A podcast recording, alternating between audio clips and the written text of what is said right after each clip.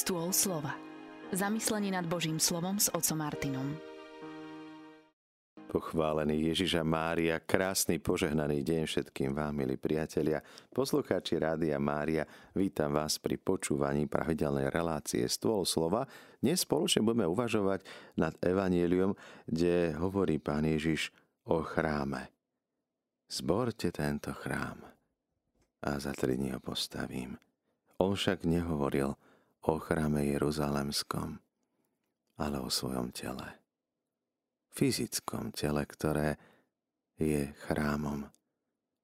Boh, ktorý sa stal človekom, urobil z nás posvetné miesto. Nebeský oče, Ty túžiš prebývať v svetostánku nášho srdca, požehnať, posvetiť, naplniť, zasvetiť naše telo, ktoré je určené na oslávenie. Pomáhaj nám dnes mocou Ducha Svetého, aby sme ešte viac si uvedomili, aký sme krásni a vzácni pre Teba, ako Ti na nás záleží. Milí poslucháči Rádia Mária, v dnešnom evaníliu zdá sa, že Ježiš akoby išiel sám proti sebe, pretože vyháňa ľudí z chrámu. Dokonca prevracia stoly, používa hnev, aby ukázal uh, vlastne tú absurditu, ktorá sa tu deje. Čo sa to tam vlastne v tom chráme dialo a na čom vlastne Bohu záleží. My o tom už uvažujeme, takže dnes nemôžeme ísť úplne do detailu, máme na to málo času. Hovorili sme o Saduceoch, ktorí milovali obety, pretože z toho mali vlastný osobný úžitok, prospech finančný. Tak prinášali obety od ľudu Bohu, ale nie preto, že by túžili obetovať seba, ale preto, že túžili sa mať dobre. A to je celkom zvrátené. Tu v chráme Ježiš prevracia stoly peňazomencom, pretože e, peniaze, ktoré mali na sebe obraz císára nemohli vstúpiť do chrámu, predsa boli nečisté a tak vymysleli práve tí cirkevníci mince, ktoré boli cirkevné a tie bolo treba zameniť. Namiesto však stretnutia s Bohom stáva sa v tom čase Ježišovom náboženstvo predmetom obchodovania – Prinášať obety, to je krásna vec. Podeliť sa s inými, byť štedrý, robiť charitatívne skutky, to je úžasné. Ale čo sa to tu stalo? A teraz odstúpme od toho historického faktu, odstúpme od tom, že máme možno aj my predstavu, že aká je církev bohatá a tak ďalej. Ale pozrieme sa teraz priamo na ten chrám nášho tela. Skúsme teraz v tejto chvíli odhliadnúť od tých našich vonkajších problémov a pozrime sa do nášho srdca. Keď sme v chráme, keď sme pri modlitbe, keď sme pri pánovi, keď sme doma, na lôžku ideme sa modliť.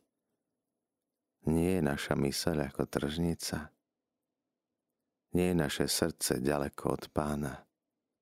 Netúžime aj my získať si, zaslúžiť Božu milosť, ktorá je zdarma. Uvedomujeme si, že naše telo je určené na oslávenie a že máme mať starostlivosť aj o telo, nielen o dušu. Žijeme nielen v duchovnom poriadku, ale aj v časnom, vo, vo väčšnosti, ale aj v časnosti. Jeden chrám je väčší, druhý menší. Dnes ráno som mal svetú omšu v studenej katedrále a sa pousmiala pani kostolníčka nad tým prirovnaním, že niekedy máme prílišnú starosť o tie ľadové kamene, a pritom vychladli nám srdcia, nevšímame si chrám Ducha Svetého, ktorý je vedľa mňa v blížnom. Náš patron, svätý Martin, celé naše diecezy, aj, aj vlastne katedrály, nám ukazuje na to, že sa stretáva s Ježišom nie v kostole, nie pri Svetej Omši, nie pri modlitbe. Stretol Ježiša pri ceste.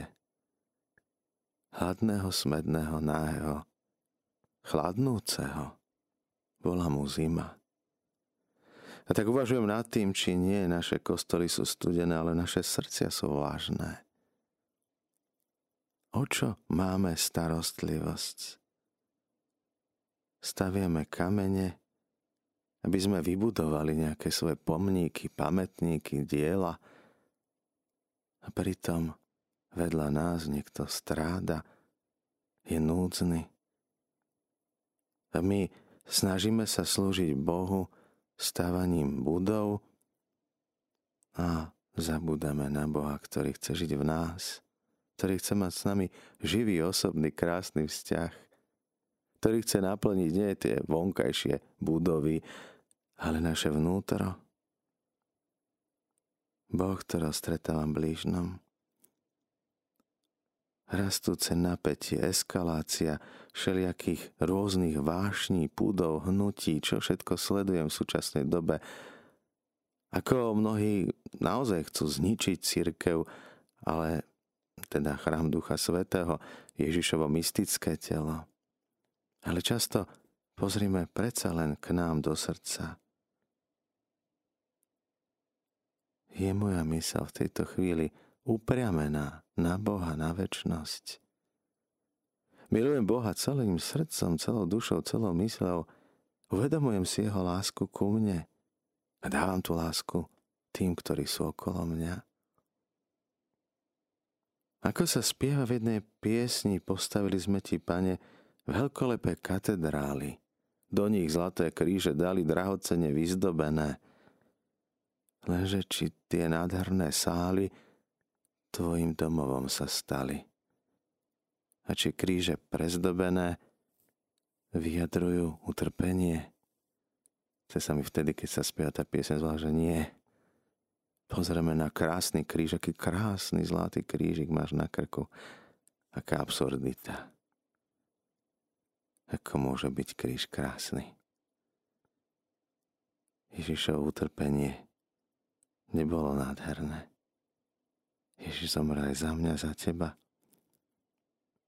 Učí nás právej nábožnosti, právej úcte k Bohu, ktorá začína v chráme, ktorým je naše telo.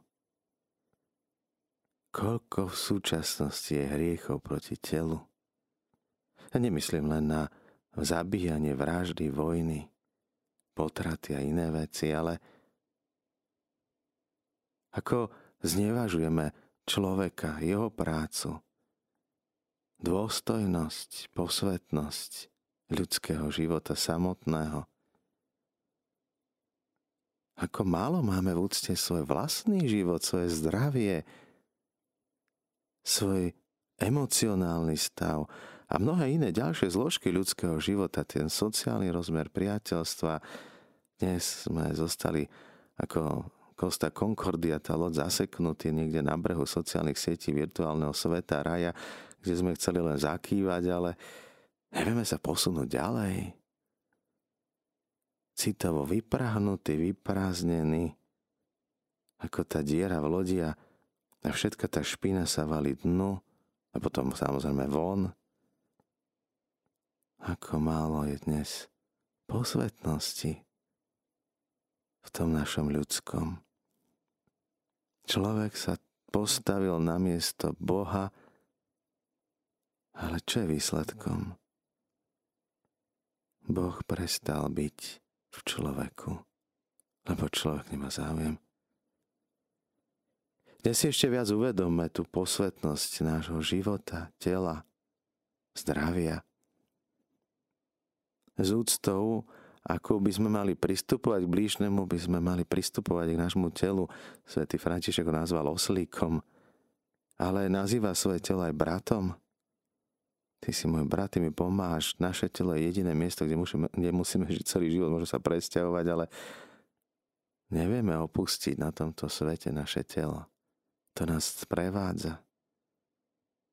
Úcta, posvetnosť, ktorú prežívame pri našom tele, ale aj pri telách iných. Láska, ktorá pomáha iným dvíhať sa.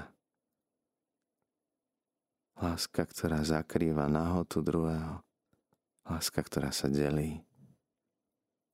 Namiesto rozdeľovania sa, rozbíjania sa medzi sebou, hľadajme spôsoby, ako rozdeliť lásku, pretože láska rozdelená sa znásobí.